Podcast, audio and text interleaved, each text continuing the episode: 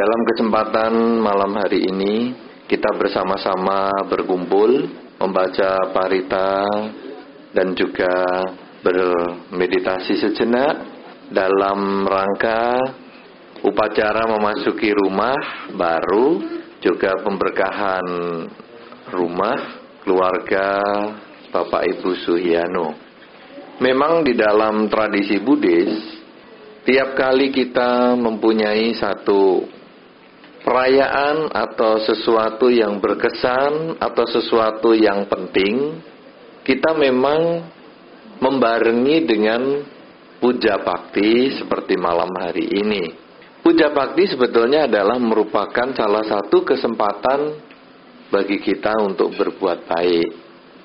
Oleh karena itu biasanya dalam acara puja bakti begini, ketika tamu datang, yang punya rumah juga happy.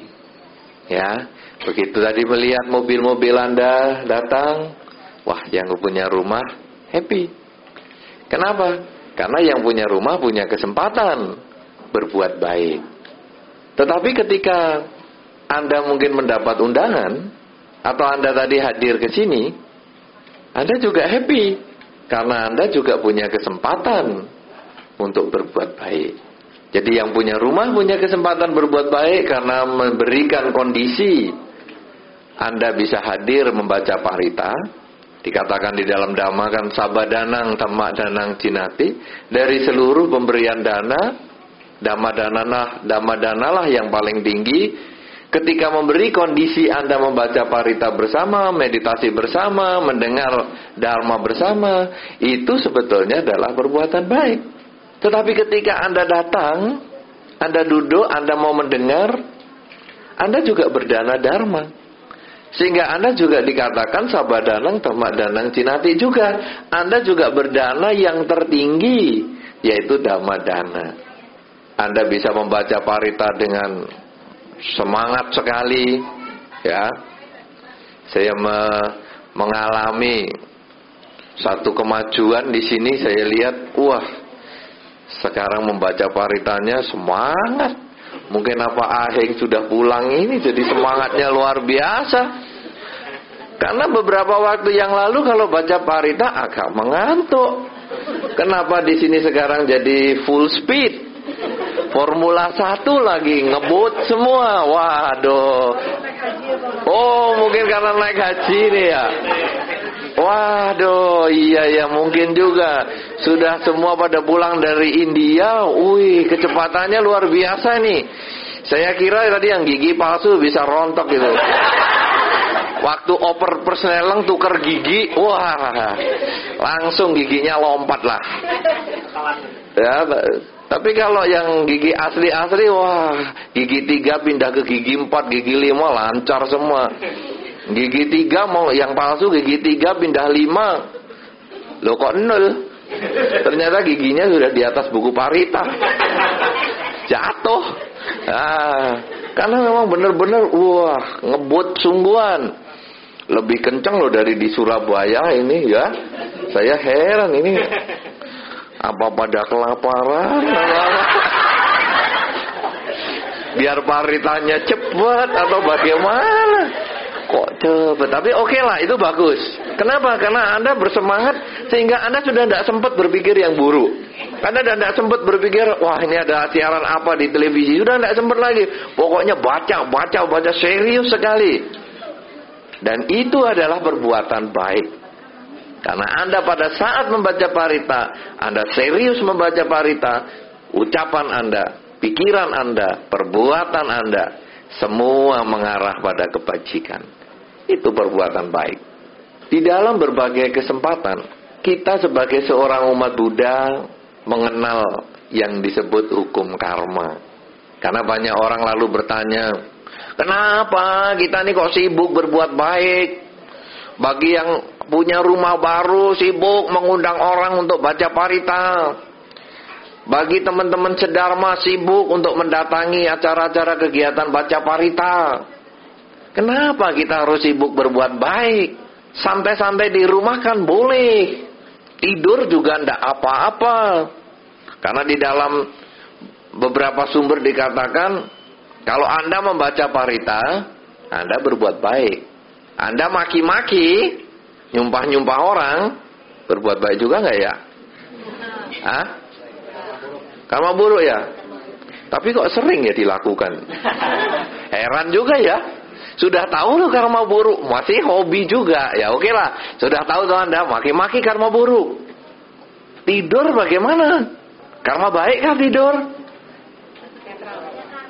Tidak. Karma buruk? Tidak. Cuman hilang kesempatan berbuat baik.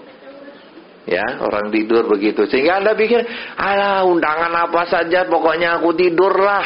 Baca parita di mana saja, nggak usah dipikir. Pokoknya aku tidur kan nol. Nggak apa-apa, yang penting kan aku nggak maki-maki. Cara berpikir ini memang juga bisa, kita bisa memaklumi, tetapi tidak cara berpikir umat Buddha. Karena di dalam Dharma kita mengenal adanya yang disebut hukum karma. Ada beberapa orang mengatakan, hukum karma, misalnya yang gampang, saya menjitak. Ini ada kuku toh, jitak kuku, cewer. Karma buruknya berbuat dalam bentuk apa?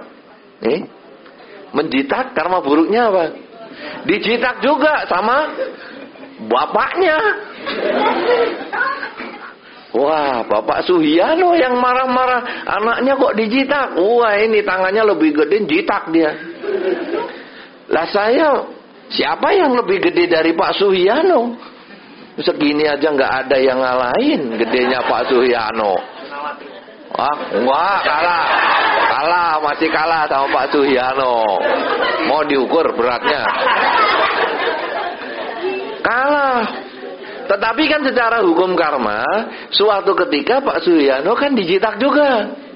Lah nanti si penjitak akan dijitak lagi. Jadi ya ini ilmu jitak-jitakan. Jitak, jitak, jitak, jitak.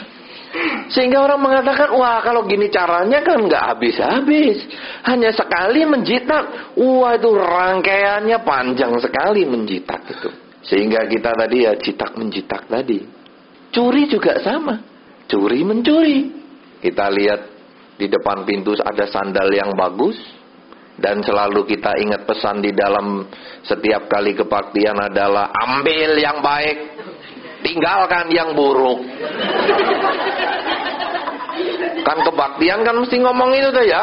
Ambil yang baik, tinggalkan yang buruk. Mestinya itu perbuatan yang baik yang diambil, ceramah yang baik diambil, ceramah yang buruk ditinggal, perbuatan buruk ditinggal. Sandal baik diambil, sandal buruk ditinggal. Nah kita melihat di depan pintu ada sandal yang bagus, ah ini ambil yang baik, tinggal yang buruk bakia-bakia. Wah apa buahnya mencuri? Bagaimana buahnya mencuri? Dicuri juga. Dicuri juga, pencurinya nanti satu ketika dicuri lagi, dicuri lagi, dicuri lagi, menjadi rangkaian curi mencuri. Kalau tadi rangkaian jitak menjitak, rangkaian curi mencuri juga begitu. Semua segi. Tadi saya sudah singgung tentang makian. Itu kalau disambung, itu juga menjadi rangkaian maki-maki kan? Pernah Anda memaki orang? Pernah? Pernah atau sering? Nah, karena pernah hanya sekali. Kalau sering itu berkali-kali. Pernah kan memaki ya? Orang yang dimaki maki balik nggak? Maki balik nggak? Ma belum tentu. Tapi bisa juga maki balik toh. Nah, kalau belum tentu berarti yang maki nanti orang lain. Pokoknya kita jatuh tempo dimaki lagi. Akhirnya itu urutan muncul lagi rangkaian maki-memaki muncul sama dengan rangkaian jitak menjitak, rangkaian curi mencuri, rangkaian cuci mencuci. Eh, cuci mencuci. Iyalah. Cuci mencuci iya. Kalau kita ah sini piringmu saya cucikan. Satu ketika ya gantianlah aku yang nyucikan. Loh kan rangkaian cuci mencuci, curi mencuri, maki memaki. Semua merangkai seperti itu. Ini adalah dasar tentang hukum karma. Anda bisa memahami kan bagian ini? Nah, sekarang bagaimana kalau kita balik? Kalau Anda sudah mengerti ini, Anda sudah bisa membuktikan belum? Curi mencuri, jita menjita ini ternyata merangkai-rangkai seperti itu. Bisa membuktikan kan? Mari sekarang kita berbicara yang dibalik.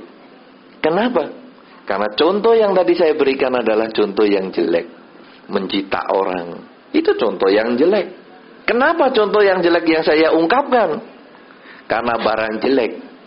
Katanya contoh yang jelek adalah contoh yang baik. Gampang diingat. Kenapa? Karena kita praktekkan.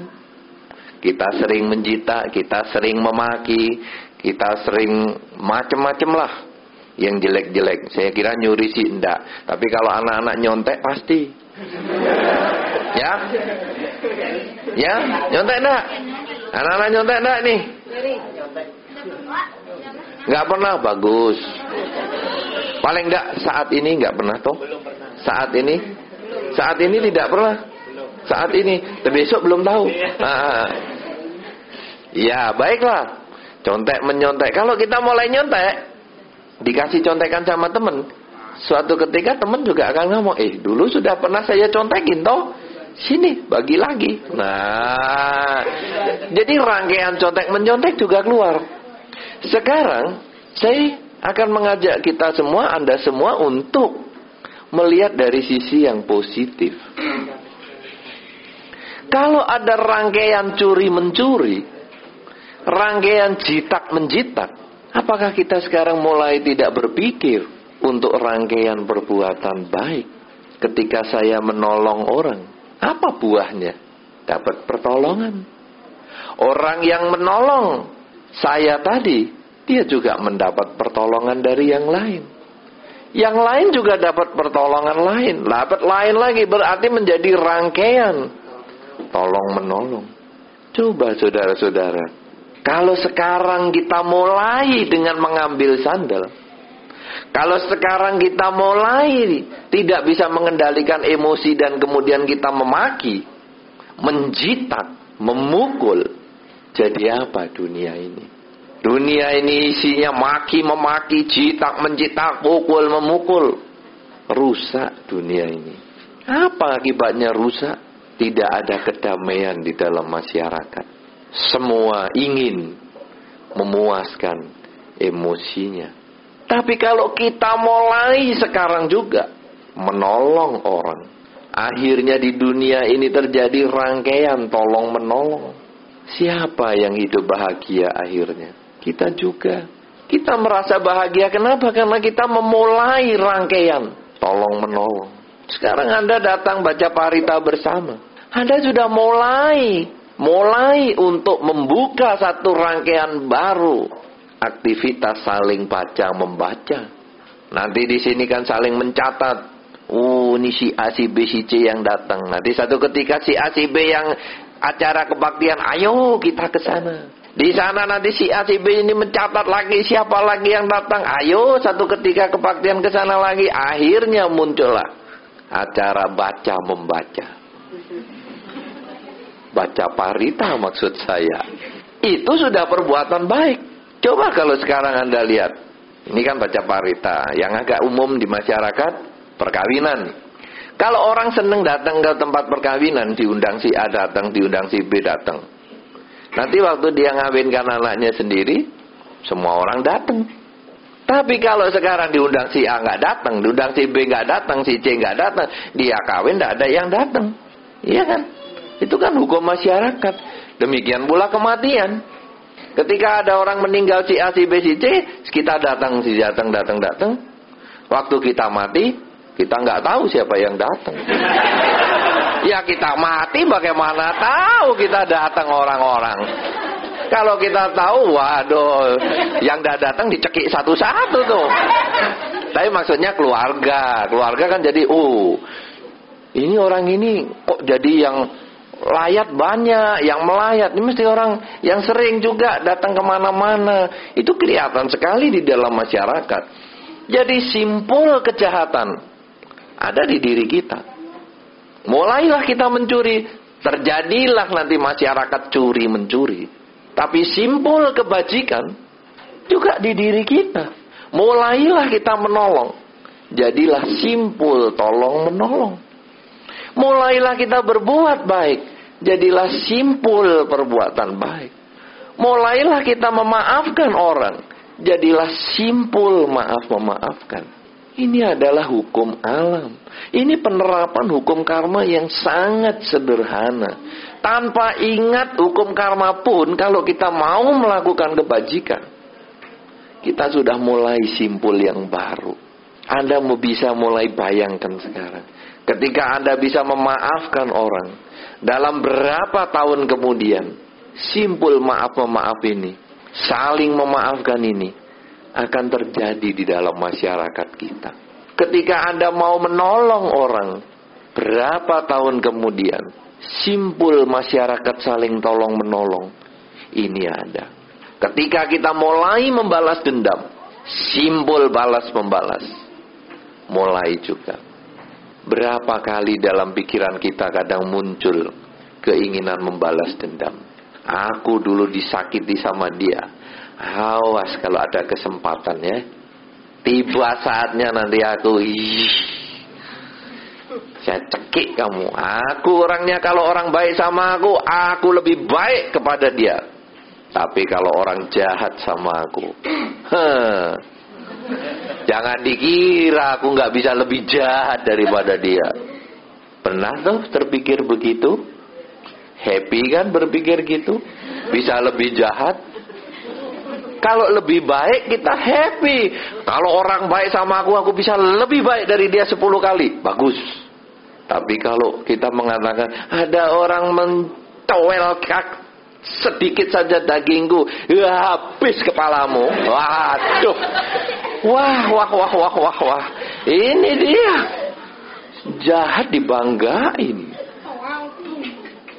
Tapi memang kadang kita jahat bangga loh. Ada dari satu sisi kita bisa berbangga cerita kepada teman-teman. Aku dulu suka menolong orang, si A, si B, si C yang menderita sudah aku tolongi. Oh, kita bangga. Tapi jangan heran, kita juga bisa cerita di dalam masyarakat. Hah, si A, si B yang menjengkelkan tuh coba sekarang udah masuk penjara kan? Oh, siapa yang buat? Aku tuh. Waduh. Bangga juga kita bisa berbuat jahat. Saudara-saudara, kita mengenal hukum karma. Kita umat Buddha. Marilah kita bersikap yang berbeda. Umat Buddha tidak bisa dilihat dari pakaiannya. Ya bisa sedikit dilihat dari pola rambutnya nih. Saya lihat umat Pak Buddha sudah mulai rambutnya seperti saya semua. Cuman saya khawatir kalau semua begini pengusaha salon, aduh. Bisa tutup ini. Siapa nih yang pengusaha salon di sini? Ada nggak? Bandot ya. Aduh, nyonya aja kalau caranya kena gini semua, aduh. Habis nih. Langganan ini. Ya, umat Buddha tidak bisa dilihat dari bentuk rambut. Umat Buddha juga tidak bisa dilihat dari bentuk pakaian. Karena ke wihara, ke pasar, sama. Kadang-kadang ke pasar lebih cantik daripada ke wihara. Saya heran kadang-kadang umat Buddha. Sulit dilihat. Anda kalau mau ke mall, berkacanya kan berkali-kali. Pantas nggak? Pantas nggak? Tapi kalau mau ke wihara, sandal kanan biru sama merah, yang kiri aja nggak sadar kok. Pokoknya pakai ke mall sepatuan, dirapi semua pakaian ke, ke wihara, waduh acak-acakan, sandalnya ndak karu-karuan, tinggalkan yang jelek, pulang kok jadi baik, wah. Kita memang seperti itu, sulit melihat ciri-ciri umat Buddha di dalam diri kita. Ada sih kadang-kadang ciri punya leontin Buddhis dipakai Walaupun di dalam satu kesempatan kadang begitu ketemu orang leontinnya dimasukkan. Malu jadi Buddhis. Kita tidak punya identitas. Sekarang identitas kita bukan di fisik. Bukan bentuk rambut. Bukan bentuk pakaian. Bukan leontin. Cobalah identitas kita itu pada perilaku. Sehingga kita mengembalikan pada beberapa tahun yang lalu Ketika saya mengenal agama Buddha, belum lama saya kenal agama Buddha itu. Baru tahun 80-an. Belum lama. Itu tahun 80-an itu Anda-anda yang sudah tokoh-tokoh umat Buddha ini wah, sudah hebat-hebat semua. Aheng pun sudah kenal sejak dalam kandungan. Nah, saya kenal agama Buddha itu tahun 80. Apa yang membuat saya berkesan dengan agama Buddha pada waktu itu? Orangnya baik-baik.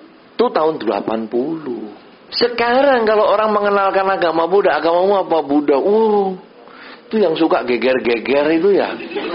Suka cekcok-cekcok itu ya. Suka pecah-pecah itu ya. Suka ribut-ribut itu ya. Sebetulnya memalukan itu saudara. Padahal tahun 80 baru beberapa tahun yang lalu. Kenapa bisa berubah sedemikian pesat? Tentu bukan karena saya jadi umat Buddha terus berubah suka geger-geger. Dulu sebelum saya masuk aman-aman. Begitu saya jadi biku kok jadi geger-geger. Tidak. Tidak begitu maksud saya. Karena Anda bisa ngomong, itu kan gara-gara Bante. Sebelum Bante kenal agama Buddha dulunya kan nggak geger. Nah ini. Maka saya jawab duluan. Itu gara-gara Aheng lahir itu apa? Nah. nah, jadi bukan begitu. Tetapi sekarang kita sudah sering melihat. Makanya kenapa kita sekarang kadang punya Leontin Buddhis pun kalau sudah ketemu orang lalu kita masukkan.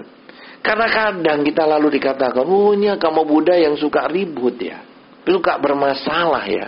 Ciri kita, aksesoris identitas kita sekarang sudah menjadi jelek. Kita umat Buddha sekarang kalau sudah mengerti tentang hukum karma, kita sudah tahu bahwa simpul rangkaian kejahatan, rangkaian kebaikan itu dimulai dari kita. Maka tidak ada pilihan lain. Jangan pernah tidur lagi ketika punya kesempatan berbuat baik. Sayang sekali. Hilang kesempatan berbuat baik. Sangat sayang.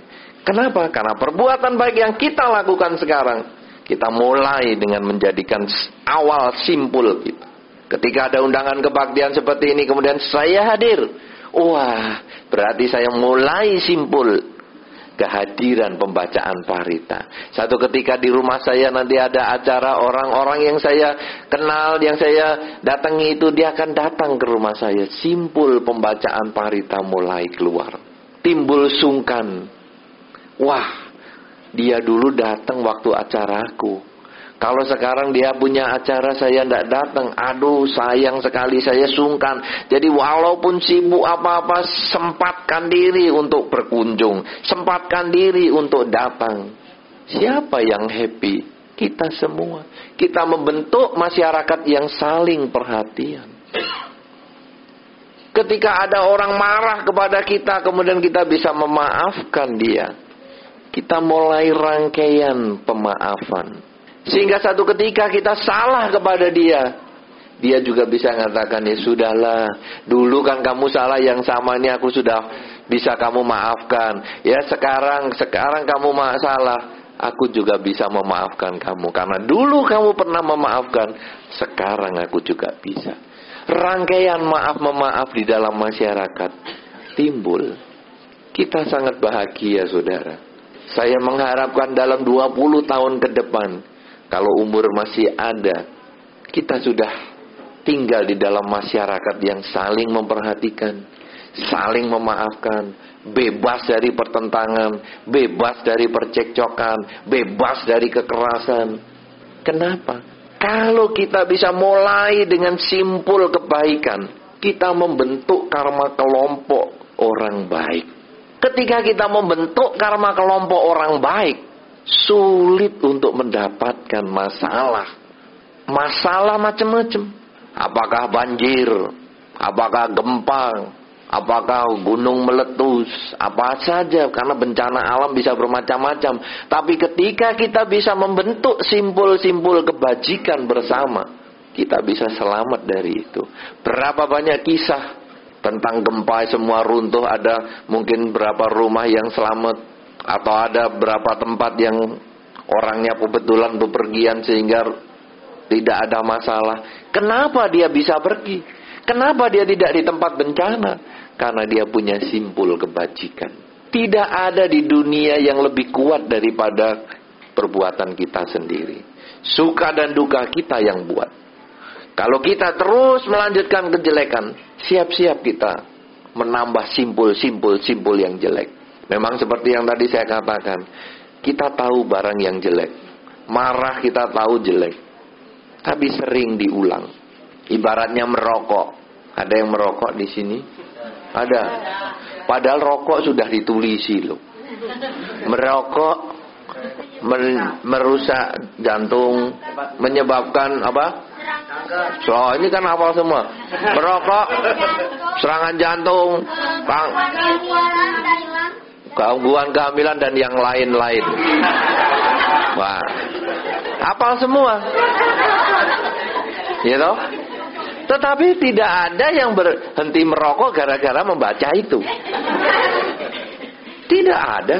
Sama dengan kita. Marah semua orang tahu itu marah jelek.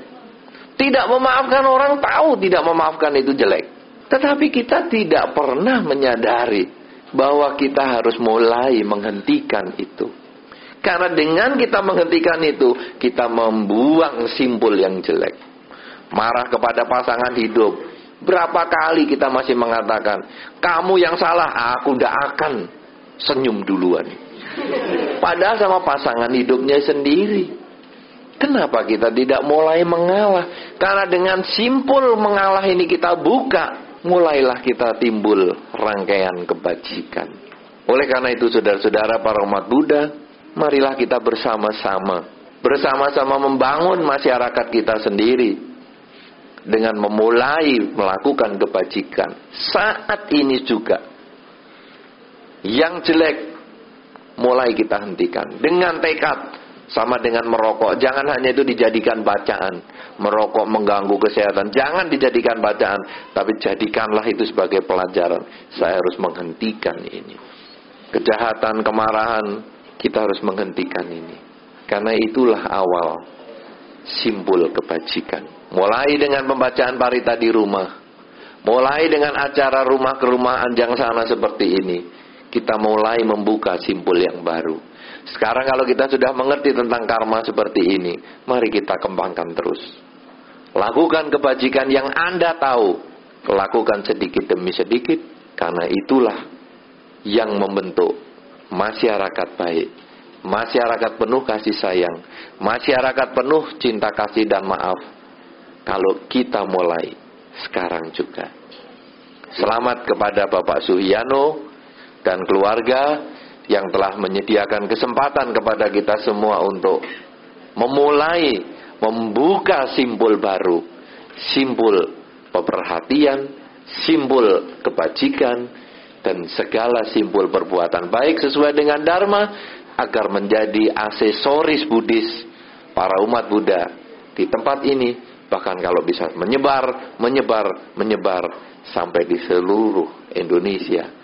Semoga keluarga yang berada di sini memperoleh kebahagiaan Semoga Anda semua yang hadir juga memperoleh kebahagiaan. Semoga semua makhluk baik yang tampak maupun yang tidak tampak akan memperoleh kebaikan dan kebahagiaan sesuai dengan kondisi karmanya masing-masing. Sabe sata bawantu sukitata.